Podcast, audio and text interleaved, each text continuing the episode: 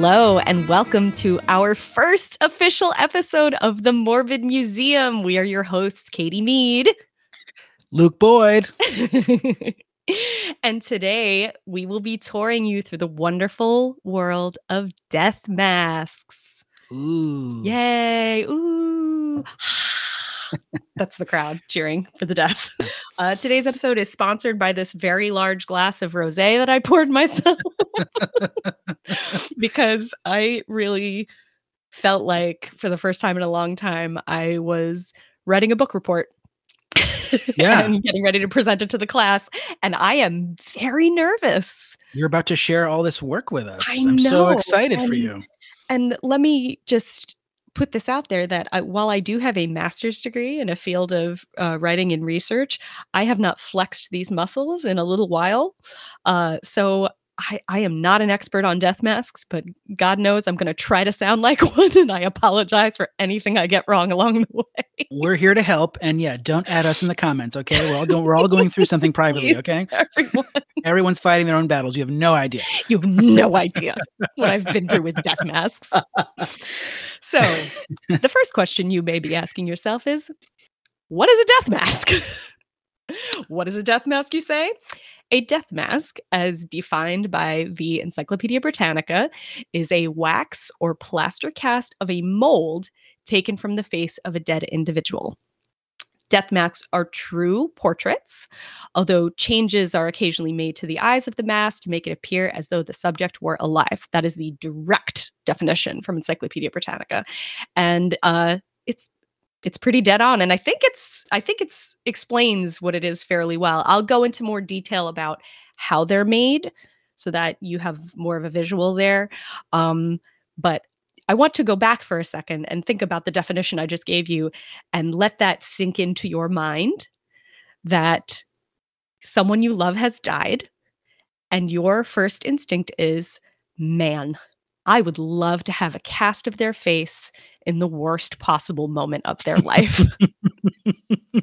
This is how i want to remember them So I imagine this is this is a practice that was a way of preserving the likeness of someone when there wasn't other ways of doing that like photography or other means of capturing impressions. You are 100% correct. And actually, as we go way in the past, we're going to see this really interesting evolution of the Mm. mask and, and sort of its its functionality.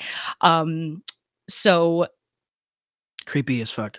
yeah, so one one thing I do want to note here is you may come across a mask at some point in your life, one of these um, plaster looking things, and think that it's a death mask, but it might in fact be a life mask.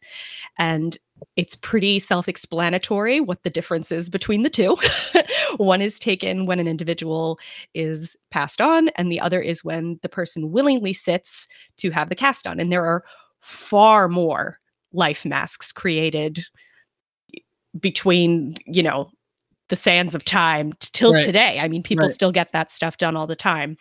Um, death masks are a little bit more uh, out of fashion these days, let's say.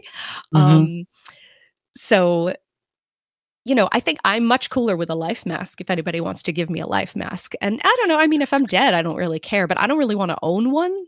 Like, not of someone I love. It'd be, it'd be cool to own one of someone I don't know, but like someone cool. You know what I mean? No, it's different than like grandma's ashes are in an urn over the fireplace, as opposed to well, we keep her face in this closet because we want to scare people, like this graven object that just cannot come out.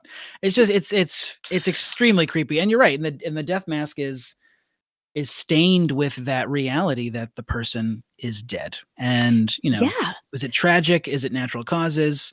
You know, um, Yeah. Exactly. And that's the thing too that you're going to see it um a variety of ages as well. So it could really tell that's the cool thing about death masks is it actually tells you a very interesting story sometimes about the individual and makes you think a lot about the individual in their life. right. Like So- Abraham Lincoln having Marfan syndrome. okay. Controversial because a lot of people think this. There is no death mask of Abraham Lincoln. Is that right? That is right. A lot of people think that. I actually thought that for a long time.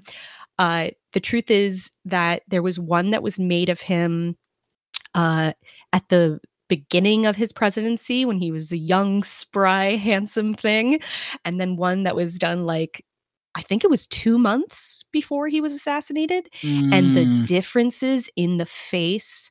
And, and you see it in paintings of him as well that he or or even the photos that they had that he sat for uh aged terribly. oh my gosh terribly in the White House. between uh you know his his suspected illness and i mean you know being the president during one of the worst times in the country Right. you you're gonna get some wrinkles you're gonna I get actu- some wrinkles I've actually handled a death mask, or I guess they were life masks, because when I when I was a graduate student at, in Connecticut, we did a Civil War exhibit, Mm, and they had the two the two The masks Volk of, ones? of Lincoln.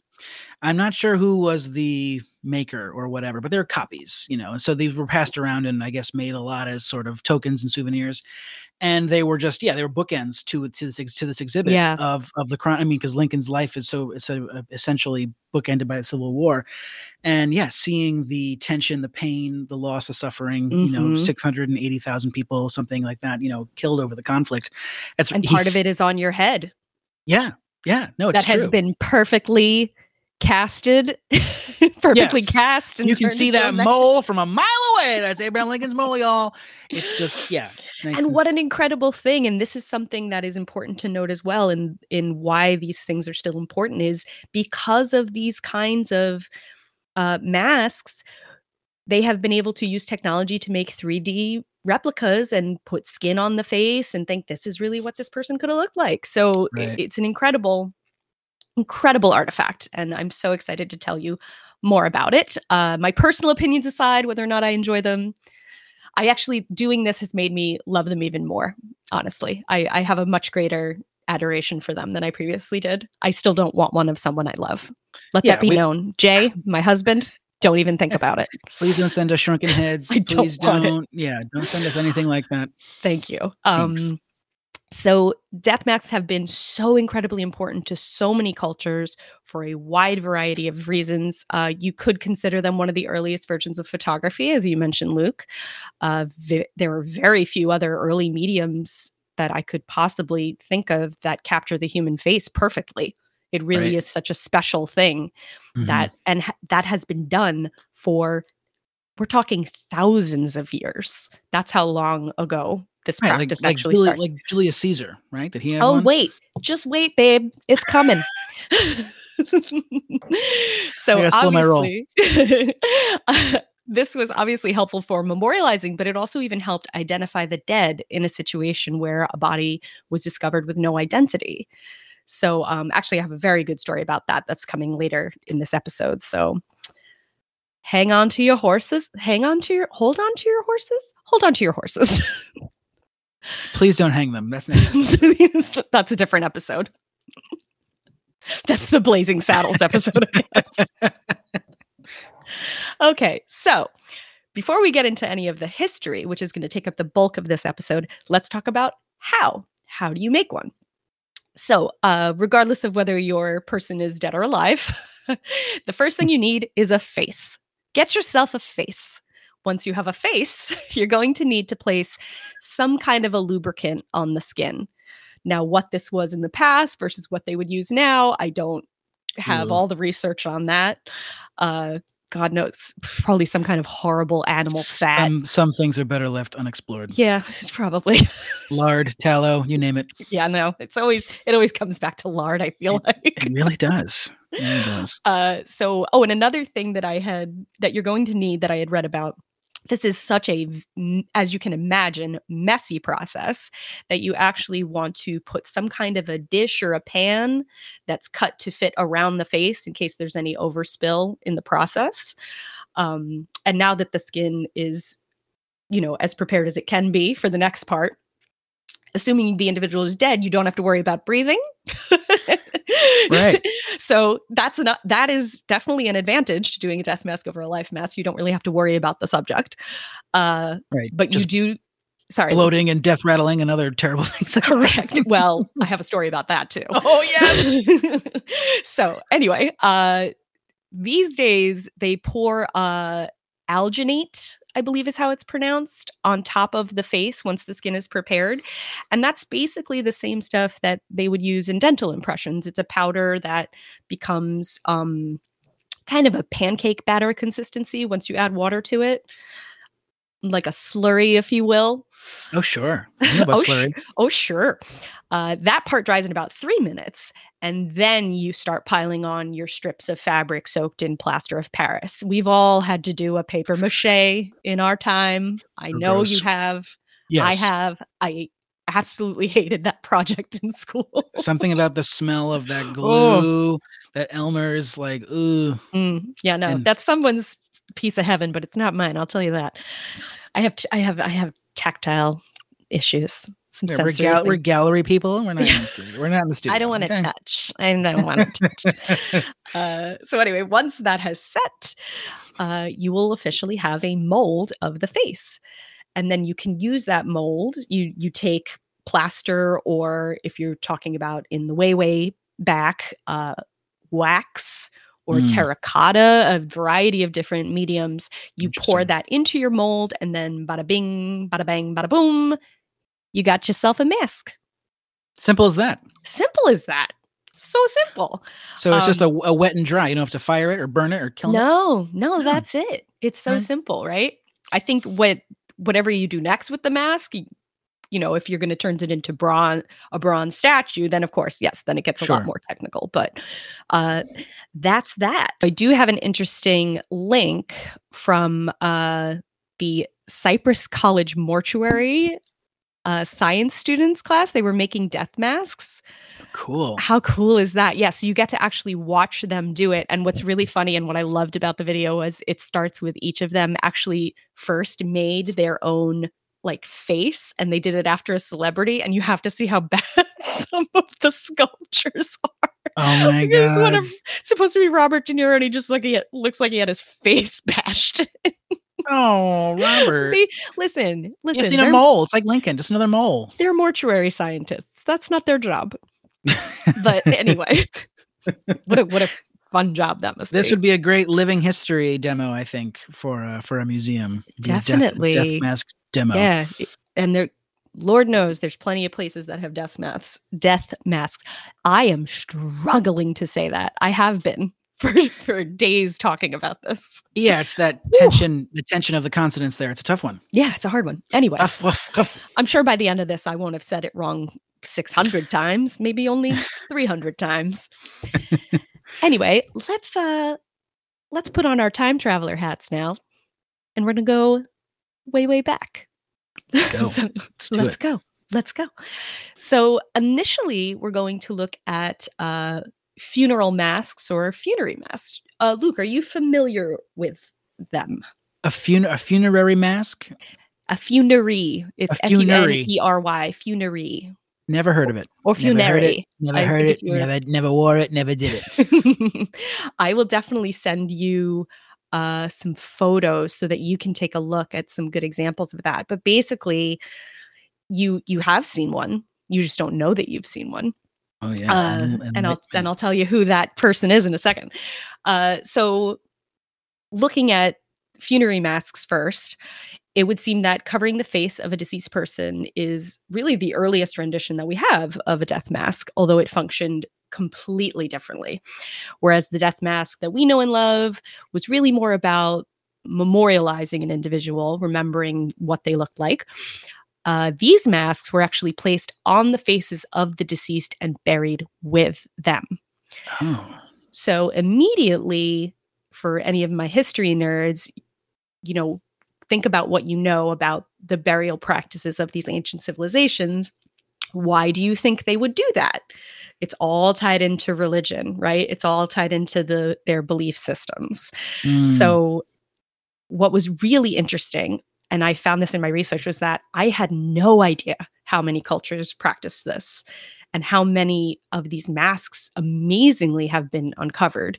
And they're all really different depending on what culture they come from. Uh, and Are we going basically, in? Are we going into ancient alien territory? Can you? Can I? this going- is legit. I swear to I'm into it. I'm there. I, I want it. I swear on Barbra Streisand. And I don't do that that. lightly. Ready for the Anunnaki. Let's go. No, I Okay. I I am not okay with that shit. That shit is racist, and I will not. I will not take part in it. No, this is hundred percent real. Uh, so yeah, pretty much the common thread, like I said, is sort of more of a spiritual or religious one. Uh, you're not just representing the facial features of the deceased person, uh, but the idea is it's helping them in some way as they cross over to the spirit world. So you might be helping guide the spirit back to the body because apparently your body, your spirit wouldn't recognize you if you didn't have your face on. um, Where's my body? That couldn't be me. That's way too ugly and gross. that's legit. Like if you if your face is gold, I'm gonna Mm. find you a lot easier, Mm, right? Um, also the idea of scaring away bad spirits. Always. uh, of course, or to even kick the spirit out of the person's body so that they can get into the spirit world, like basically an eviction notice in, in the form of a face mask. Uh, but practically speaking, and I did not see this in me, my research, so this is pure speculation on my part.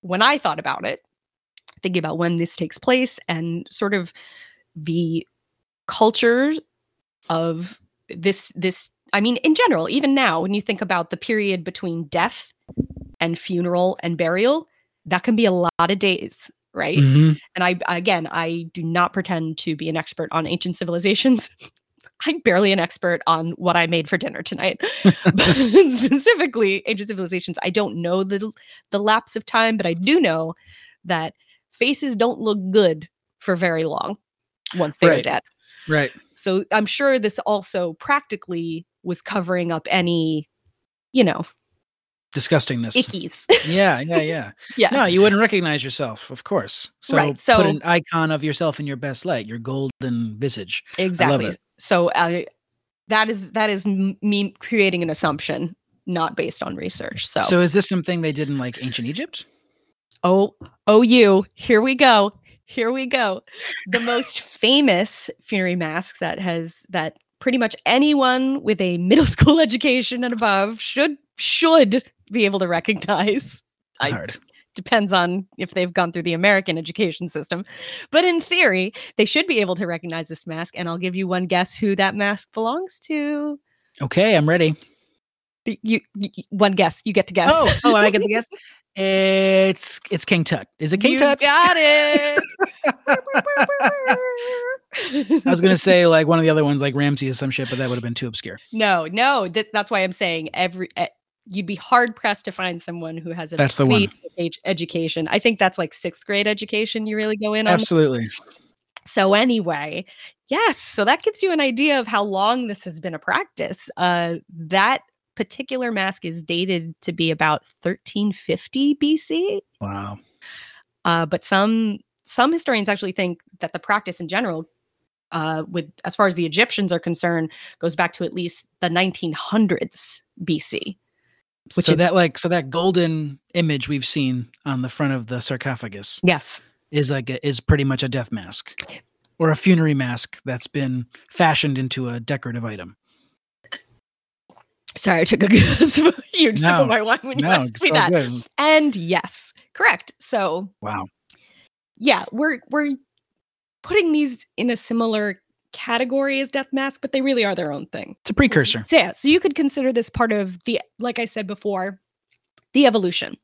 So obviously, we're talking about way in the past and as I mentioned before, this includes a lot of different cultures. Uh at about 1400 BC, they've found um, gold masks from the uh, Mycenaean tombs. Similar kind of gold looking masks from Cambodia and then Siam, now Thailand. Uh, you have ink, uh, you know, the Incans, uh, Peruvians, Mexican. The list goes on and on. It's and I really I had no idea, and it's it's incredible.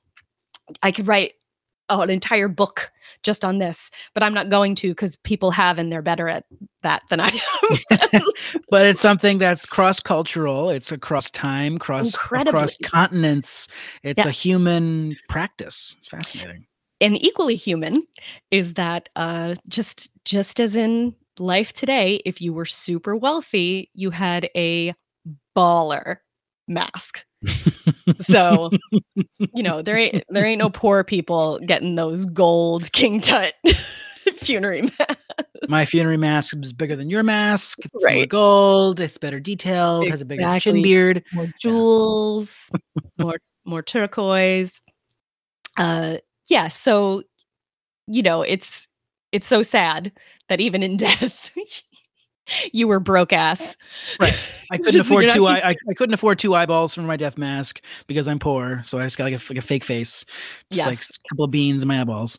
and you know that it also tells us part of the story too of how different these religions are in in these cultures is that the perception of afterlife and the, certainly with the Egyptians the idea of you're taking it all with you when you go Mm. right like that's not very judeo-christian um as we No. know that you kind of it's just you in that coffin or whatever so Right. uh, but this is getting into a totally different topic which we absolutely will cover in the future i would love to go down a mummification rabbit hole with you Mummification rundown. a Looking mummification rundown so yes that's for a future episode for sure so now now we fast forward. That's us fasting forward Yeah. What's our fasting time? What's forward our timestamp, Captain? that's not how that works uh, we're fast forwarding a bunch of years to the romans yay I love it. Yes. Now, this is really where we start to see a de- the idea of the death mask. This really works as sort of the in between those last masks we're talking about and the death mask as we know it now.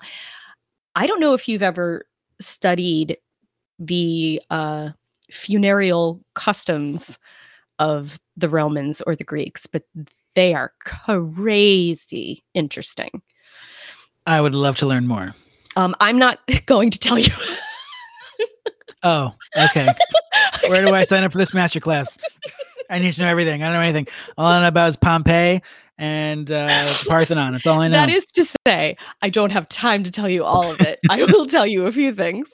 I had to study it uh, in graduate school because I, when you are studying dramaturgy, which is what I have my master's in, you study a lot of Greek and Roman Aeschylus theater, and, therefore you also and- yes, and therefore you should Mm. also understand their lives and Mm. death is a big part of their lives. So, anyway, it was very showy to say the least.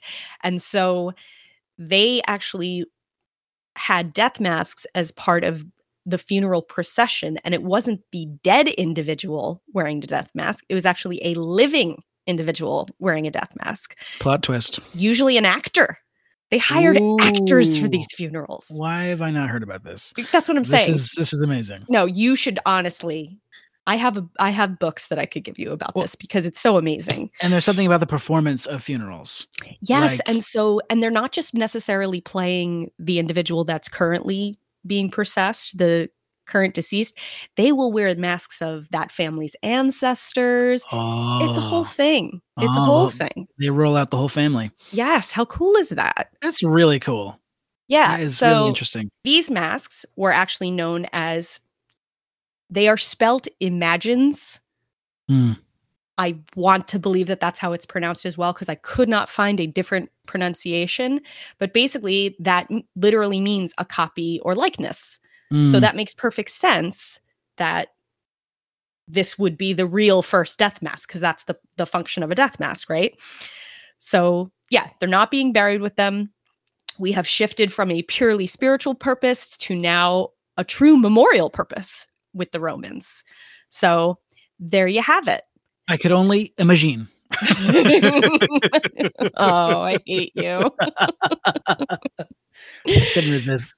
So the we are now officially in the world of the death mask, and so we are once again flashing forward quite a bit to uh, the 14th century. Skipped a few years, I like where we're going. I like where this is Uh-huh, going. This is good. mhm. And by no means does that mean death masks didn't happen, but unfortunately, the earliest surviving example that we have of an identifiable death mask is from 1377, and that is with the death of King Edward III of England. Oh, cool. Yeah, so his is the thing with his is that his face apparently looks a bit weird, Mm. but it's for a very interesting reason. He died from a stroke. oh no. Yeah. And Yeah. Then the, and then the rigor mortis. Oh. Right. Ooh. So, and again, I have no idea. There's no record of when the mask might have been done. So, great point. Rigor mortis, skin is already changing and shifting, but he clearly has a facial weakness of That's some kind from having a stroke. So, it's again, it's telling us a story Right. about this person's death. Right, Uh, a document document of how It they died, in is. a It is. Yeah. So very cool. Tremendous insight into uh, this particular person's life, and a lot of the masks are able to do that in general. Uh, a good example uh, is the uh, the Lincoln ones that we just talked about in terms of life masks. But there's another Mhm. good example of uh, there is a Beethoven death mask, and it's actually hung directly next to his life mask, and you see how gaunt he became by the Mm. time he passed. So they don't necessarily tell happy stories, but No, they tell interesting tortured. stories. Yeah, Yeah. yeah, Mhm. fairly heartbreaking. Um, but going back to the Edward III mask, uh, that mask and his effigy now lie in the Westminster Abbey collection. And real quick, for anybody who doesn't know uh, what an effigy is, that's essentially a statue of some kind that's standing in for an actual person.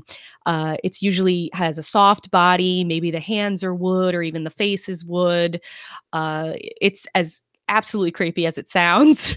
You might have heard the term to burn someone in effigy. Mhm. That's what that means. They're taking sort of a fake rendition of someone and lighting it on fire just to say, hey, fuck you. right. A straw voodoo doll. We're gonna burn you. Exactly. Yes. Gross. Is that a good definition? I- hey, yeah, I mean, you. And we and we were doing that. We, the Americans were doing that to King George, right? Mhm, we sure did that. We did Stringing, them up and burning Any of the yeah. tax collectors at the time too. we Oh, were all over that. Uh, so uh, Eddie there in Westminster Abbey is in great company. They have a lot of death masks uh, accompanied by effigies, including uh, Henry VII, Mary Queen of Scots, Oliver Ooh. Cromwell. Oh, it's a veritable who's who, Luke. It's a Hall of Fame. It's a Hall of Fame. Yes. So this really kicks death masks off for centuries to come. Uh, and here's the thing in my research, I can't tell if it's just bias because everything skews white and European, Mm. or if it really was just a practice that mostly took place in Western Europe and the United States. Because I can't really find it in the East at all. Africa, South. I haven't. I haven't seen any other evidence of it being popular elsewhere. There might be like a version of it, but this particular version of the death mask, I haven't seen any of that in my research. So if anybody uh, can throw anything my way that says otherwise, I would love to know because I just I have no idea. Uh, I think you're hitting on something there, though. You know that um, outside of the narrow perspective that maybe many of us share in terms of how we treat death, there's a lot of variety when you when you get out of that sort of Euro American Mhm. feedback loop. You know, when you travel or see other you know cemeteries or burial grounds or mourning practices, um, you get a sense of that diversity, and maybe that's part of it is that narrow echo chamber that we're so used to. Exactly. Yeah. So that was a, a not unsurprising part of Mm. this research, but still disappointing. I was, however, very happy to see how much uh, documentation there was for the funerary masks all over the place. That was pretty cool. Um, so yeah, if anybody knows anything else about this, please let me know. Uh, the other tricky thing with the masks that do exist, there aren't really a ton of super famous death masks that I'm able to find that are stored anywhere in particular. There's people, you know, who who buy these things as collector items or whatever. Um, but then there's also issues like uh, you know, France lost a bunch of stuff because of World War II. This is always going to be a challenge. Uh, that's always going to be a challenge with a lot of things that are very Eurocentric. Is there's some wars that really wiped out a lot of stuff. So, uh, but there are some things that still exist. Um, we'll talk about some of the notables in uh, a very cool place in uh, Paris in a little bit. Mm. But uh, the real heyday the most popular time for death masks, which was when do you think, Luke? Who I'm gonna loved them guess the with- most? I'm gonna guess between 1837 and 1901. the 19th century. there we are. What a wild time to be alive or to be dead for that matter. Excellent at dying. So good at dying. so good at dying. Yes. Uh so so much so much death to come in that century. A world of pain, my friend. Uh said according and this this was so interesting because it for me I just thought well, you know, it's just a dark period. That's why it would have been popular, but actually uh, a few articles that I read including one from CNN said that it had a lot to do with the oh so popular Victorian pseudoscience of phrenology. of course. Right? Wow. Yeah. My faculties. Yes. So Oh, um man. and again, if anybody is unfamiliar with what phrenology is, that was the literal study again a pseudoscience. This isn't real. Mhm, mhm. It's the literal study of the shape of the human head and that in studying the human head, simply its shape, not its brain, not the inside parts, Mhm. just the outer shape of the head, you could determine a human's characteristics, their personality, you know. So, so in the same way, we, you know, it's kind of weird to talk, talk about, but I feel in the 20th century, you hear about things like, you know, Hitler's brain, or like, you Mm. know, like there's these brains that are being collected or harvested for whatever reason criminals, killers, thinkers, brilliant sure. savants. Yeah. Right. And maybe this is the same thing where it's like, oh, if we can preserve Lincoln's head, we can understand magnanimity or generosity of spirit or, you know, these, these Absolutely. great characteristics about him. It's just so, so interesting.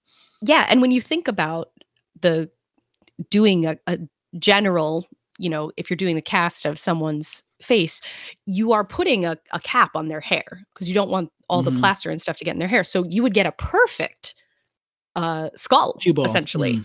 that would be very easy for a phrenologist to futz around with Oh, cool. so yeah it's right up right up their alley and apparently from uh, the 1820s to the 1840s uh, a leading british phrenologist and mask maker named james deville he accumulated some 2000 death masks See, you were talking about death mask collectors before. You just you just slipped it on by me. I didn't say anything. I was like, "Ah, sure."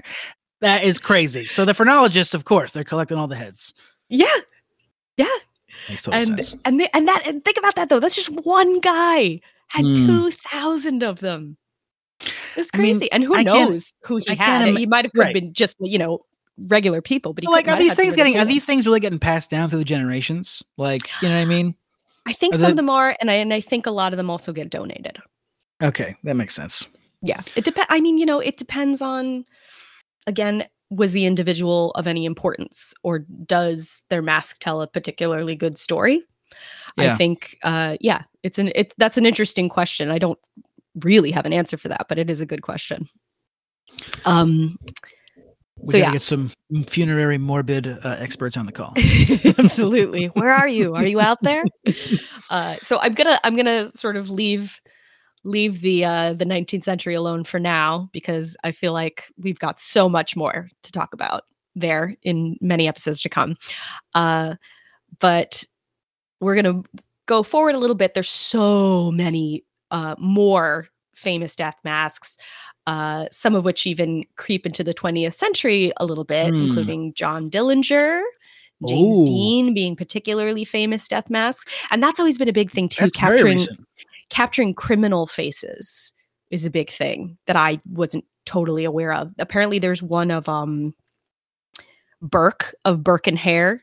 If anybody's Mm. familiar with that story, the those are the two men who were uh, selling cadavers in, uh, I believe, it was the 19th century in England, and back then, uh, surgeons would would pay people to basically uh, grave rob, but it would turn out that these guys were actually just killing people and then selling them.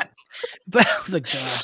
But this is this is like Minority Report. Like you know, we can prevent Mhm. crime if we know if you have a Cro-Magnon brow or some kind of cheekbone that you're more predisposed to be a murderer, right? Yeah, I think That- it's the same. is It crazy. could be the same thinking, and also Yeah. just like the, um, you know, someone infamous like a John Dillinger, people will pay for that. Ah, yes, that's true. You know? So, Yeah. and I th- and another thing we can talk about in a future episode is sort of again like the having photographs of death. Like that's such a Mhm. thing. Um particularly once once photography was invented, that was a thing people took pictures of a lot which was rather than a death mask, this became the new thing of taking photographs of the dead. And it's actually the main reason why the death mask is not popular anymore. Uh, you see it Right. here and there, and I'll talk a little bit about uh, some cool modern examples of that as well. But photography really kind of stole the death mask's thunder. Right. We, we we found new ways to fetishize death in a way that was exactly. one hour developing. Yeah. Yes, and now we have the videos and social media. It's a shit show and really Mm. sad for actual uh victims' families. Like I was reading a story today about uh her name is Bianca.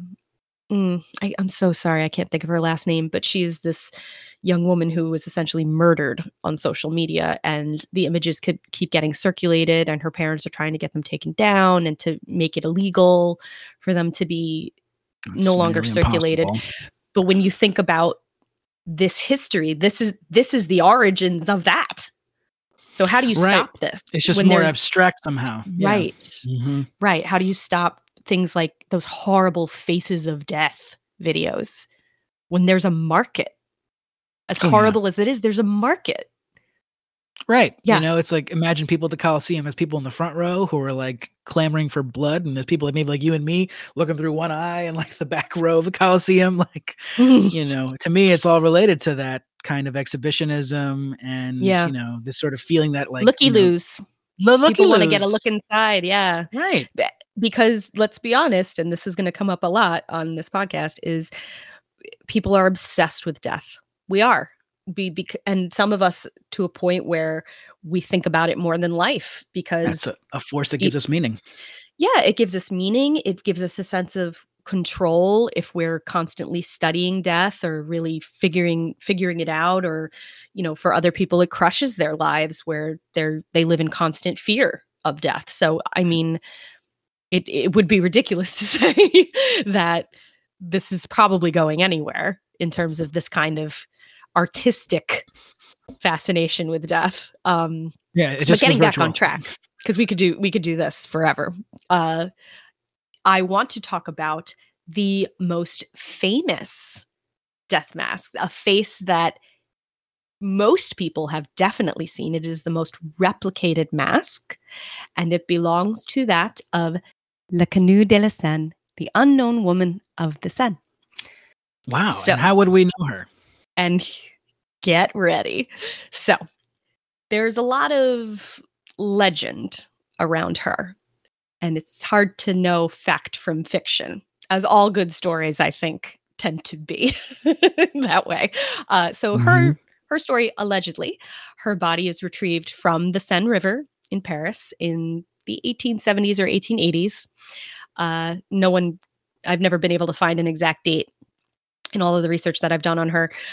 She evidently she drowned herself.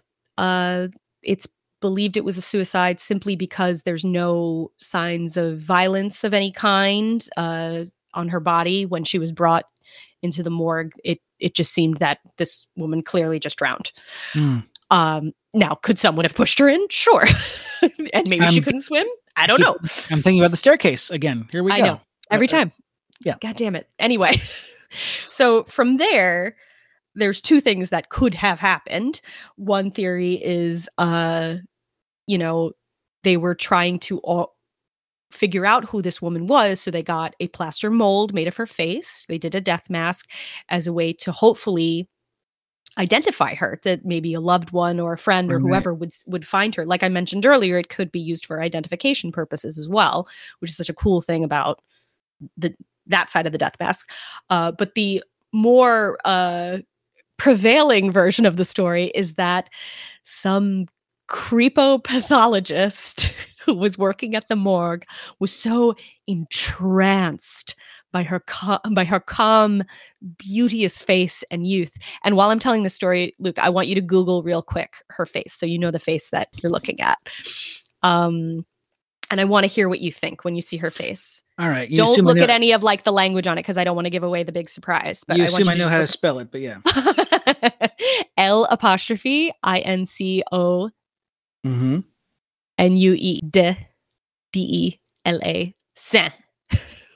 Yes, she comes right up. There you go. So just look at one of the masks Okay. and describe her to to me and to our audience.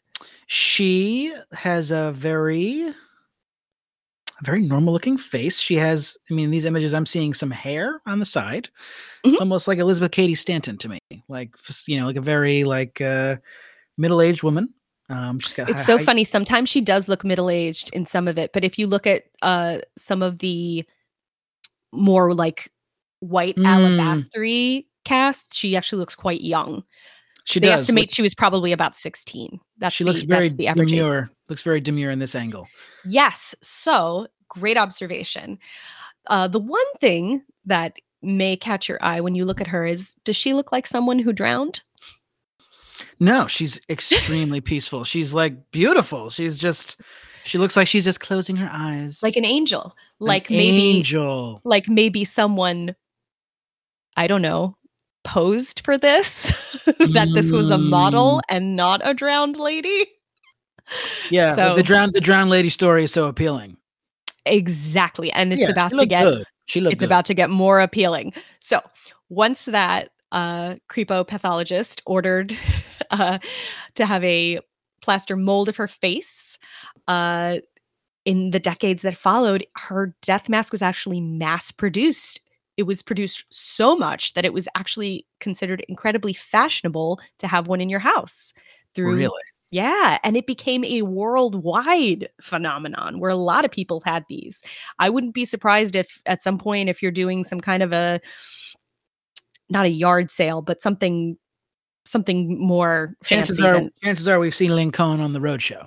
the odds oh you've definitely seen her there for sure um and there's a term that they use in in france uh an objet d'art have you ever heard that before No. it's like an object of art where it's basically like oh this is a must have Yeah. so, I call those I call those tchotchkes. tchotchkes, yeah pretty much and she is uh, uh, essentially reduced to a, a tchotchke i think at, at that time She's Um, the simulacra. She's mass produced. My but God. she was so hot she was so hot back then that some very very cool prominent people had her face including uh nabokov and uh actually albert camus he Oh, referred to her yeah he referred to her as the drowned mona lisa which i think is a very good description based on her the expression on her face where it's kind of like what is she thinking about uh Do you think there's a there's a special human fascination? Like death is fascinating on one level, but do you think there's a drowning like cult? Is there something there that's more interesting or more tragic or romantic even? drowning drowning i think is very romanticizable i think it's used in a lot of uh romantic stories of someone flinging themselves off a bridge because they can't Mhm. be with someone that they love i think that's it yes definitely i think it is Right, or to be like drowned in sorrow or you know, drowned in drink, Right. you know, something like right filling and, ourselves and I with. We're water, we're made of water, you know. Right. And I for me it's absolutely one of my greatest fears. Drowning sounds Oh, it's absolutely horrible. And so going back to the way we were talking about her face, only in more recent years have uh the police, I believe there was an article in the BBC. Um, you know, there's people who literally for a living, as awful as a job as it is, who drudge up bodies from bodies of water. Um, Sure.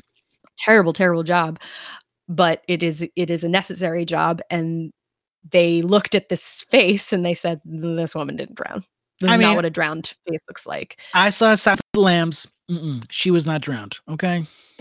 Remember when they pull her body out of the water, Buffalo Bill? Uh uh no.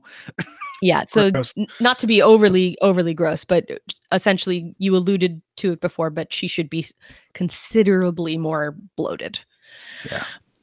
yeah so Oh, uh as gross as that is however for our purposes we're going to go ahead and go with the fairy tale because it's a cooler story and it leads into the next part of this. Because you might still be saying, like, Katie, you're full of shit.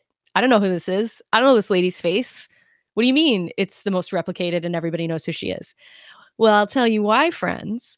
Because despite her being known as the drowned Mona Lisa or l'inconnue de la Seine, uh, millions of people actually know her better as Resusci Anne or Resusci Annie, the CPR mannequin.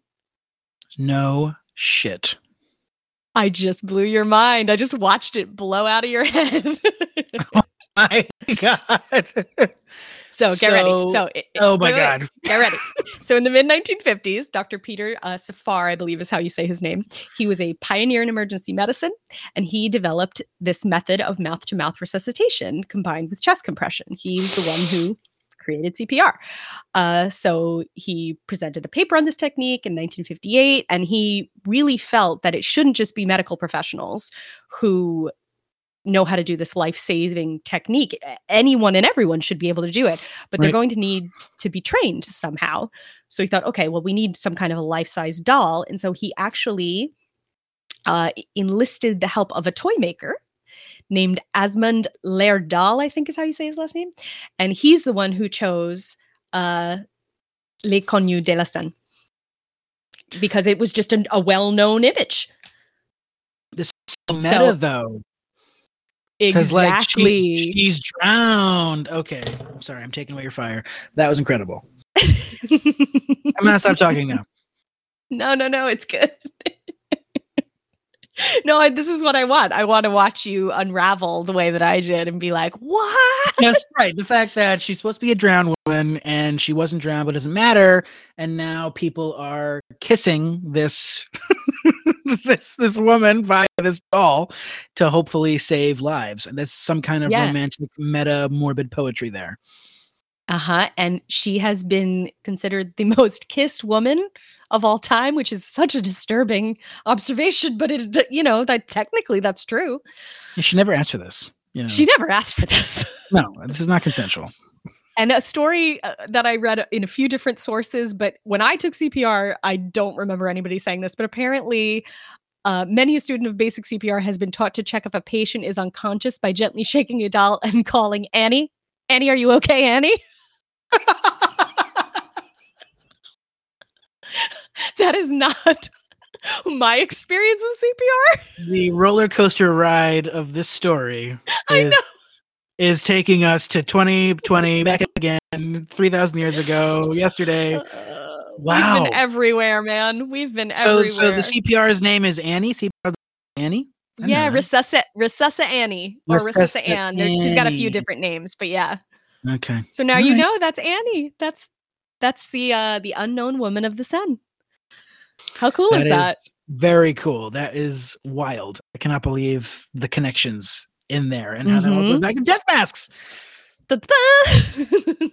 So uh moving towards the the end of the episode i did want to talk a little bit about uh death masks today. As i mentioned they have obviously fallen out of favor considerably with the public uh Yes. and that is again likely due to the fact that we have cameras now so it's easier to uh capture someone and uh more likely you're capturing them in their life rather than their death.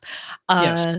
But there are individuals who actually still make them uh, there's actually a really cool uh, CNN article that talked about the history of death masks, and they focused in on this man named Nick Reynolds, who's this really quirky uh, English guy uh, who had has actually been commissioned to make hundreds of them. The most famous person I I think that I recognized was uh, he did Peter O'Toole's death mask, peter o'toole wasn't that long ago.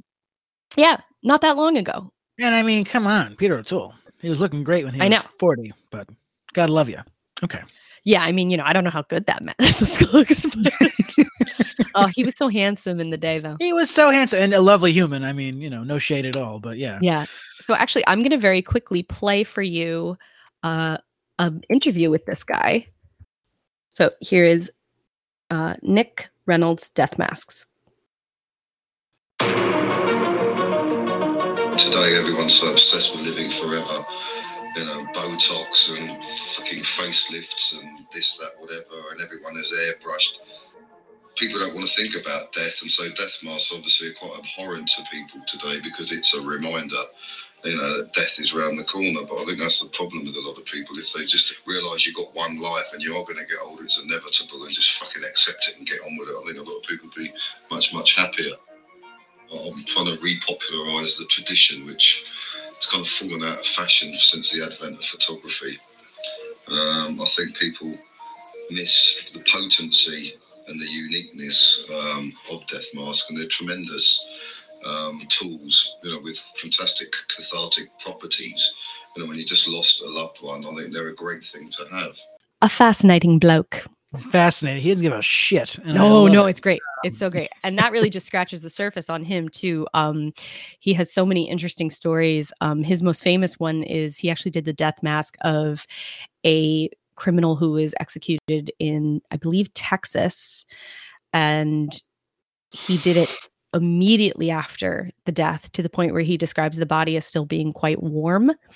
And I think it's when he poured the alginate on the skin, the skin got goosebumps. Whoa. How creepy is that? That's what I'm saying. Like, I wouldn't want to work with these dead bodies really at all. Like, it's a, ever. it's a special it, it's a special kind of person who does any of this i mean all those all those students like having a great time making those death masks at like mortuary school i'm like Yeah. what why Can I just say I had a mental image before we're talking about law enforcement in the ancient world. So I just imagined like a law and order like detective, like with a giant with a giant box of like death masks. Have you seen her? You know him? What about him? Oh, you know him? Anybody? I got all these cases. I got all these death masks. I got nothing. Uh, I got it's nothing. a very like family guy gag Yes. Definitely that. Yes. i mean maybe i don't know I don't Uh, know, but her nose wasn't cracked. Fuck, throw it down. Throw it away. oh my god um so uh where can you find them is the final question that will be something we try to answer in all of our episodes is how can you actually go see a, a death mask for yourself luke have so you said you've you've encountered death masks before do you remember what institutions you were at when you saw them Um, I remember we got we got the Connecticut Historical uh, or the Connecticut History Museum loaned us those masks of Lincoln to the to Mm. the college where I was. So I physically got to take care of the loan agreements and handling them, getting close with them, and I just you know I would say I, I would offer the sense of like the tactile is Mhm. is something that is I think the real allure of the death mask. We can talk about photos and videos we're blue in the face, but that three dimensional something you can physically encounter that tangible is really special.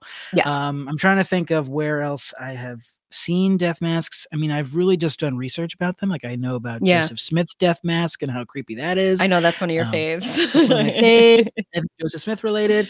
Um, yeah, so I've I've I don't know where I've seen them in the real world other than in my little experience. Well, I can tell you in the, in the real world, the uh, the largest collections of death masks actually live in Edinburgh's. Un- uh, their university has an anatomy museum, and apparently they have quite a few. Ah, Uh, yes, the Scot- Edinburgh. Scotland. Yeah, Yes. Ed- Edinburgh. uh, Scotland Yard's crime museum has Oh, quite a few as well, and uh, Princeton University has a humongous collection. Apparently, some very good ones too, from what I've seen. Hmm. Uh, so those are very those are particularly large collections. And then I found that institutions here and there have like a few right. my first i first encountered them when i worked at the new york historical society um the ones that definitely stuck out to me the most were uh aaron burr because and he's so hot right now um but back then he wasn't quite as popular or famous uh but his nose is like super smushed to one side and now learning all that I have about Death Mask, I'm like, did he have a crooked nose in life? Because I've never read a bio on him, or I don't really know much about him as like a person.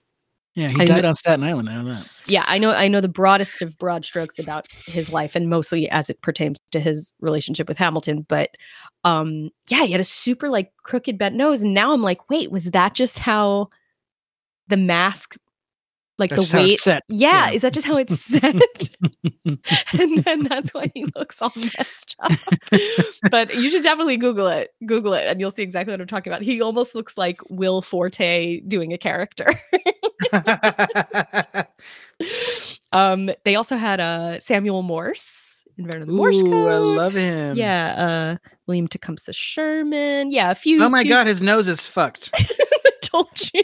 And poor baby has like an underbite. He has no teeth. Clearly, he's just got that like like Popeye. Popeye. He mouth. probably had no teeth by then. Oh yeah, that no, was often common at the time. Mm-hmm. Ooh, yeah. Poor it's like bastard. it's like this. This one comes its own pedestal built into, the, built into the death mask neck. That's cool. Mhm, mhm. And they and they also have uh, Lincoln Life masks there as well. So Mm. um yeah, if you are New York City adjacent or local, like Luke and myself, uh, that's a great place to go see some. And uh, a more difficult place to get to, but apparently a very cool place that I would love to go to. Uh, it's called the Lorenzi Moulage d'Au, which is, yeah, say that 10 times fast. Uh, they've been making casts since the 1870s. So they are actually currently still in business. wow. Uh, I don't. I didn't get a sense of how often they still do death masks, but they certainly still do busts and statues, which is also. I don't know if I mentioned this, but that is also a main purpose of a life mask and sometimes a death mask is that it's the beginning of creating something more. Correct. Often it's to, to be turned into a bust or a statue or something like that. Um, so that is this entire business in uh, this suburb of Paris. Uh, and so they've been doing their thing for a really long time. And apparently, if you go to this room upstairs in their workshop, Mm. you literally immediately encounter death masks hanging everywhere. oh boy. Yeah. it's so creepy. And that room, they have some really legit ones. They have uh Chopin, Victor Hugo, Robespierre, Wow. uh, and they have that's where the Beethoven ones are. the Hunchback is uh, there. Yeah. Nap- he's there, and uh, the man himself, Napoleon. They have Ah, Napoleon, yeah. So it's a pretty good collection that they're. That's rocking. fantastic. Yeah, yeah, yeah. So next time you're in Paris, make sure you hit that. The French love their death mask. They Oh, they're very they're very cool about death too. Over there in France. classy. Uh so yeah, and I have some very cool little uh videos and links that I could definitely post to social media so everyone else can take a a fun little journey into the world of death masks. I have a silly amount of uh resources, but none of which are books because there is no death mask book. So if anybody's interested in writing one, I smell an the time. opportunity. there is a series of fictional books called Death Masks. and I think it's really just like some really weird crime drama or something. Because you gotta say like that. Death masks. Death Masks. Uh, but yeah, as far as I could tell, there's a lot of books about sort of the more uh, funereal stuff that we talked about because I feel like there's just so much on ancient civilizations has been written and rewritten and done again and again and again. But this Mm, this part of it was actually had the least research that I could find was on the actual death mask as we know it from, you know, really, I guess like the 14th century till now. wow. So yeah. So uh yeah, I'll post I'll post the sources too, but uh quickly I'll just say great articles from uh the BBC. Uh, that uh, one in particular was about uh, Resusci Anne and Le the Mona Lisa of the Seine by Jeremy Grange. That was a great one. Uh, there's a video from New York Magazine's The Cut that's on YouTube, and that actually has two of their ladies from the magazine touring the uh, Lorenzi that I just mentioned before. So you get to, you can actually see footage of what those death masks look like. It's super creeps. Cool.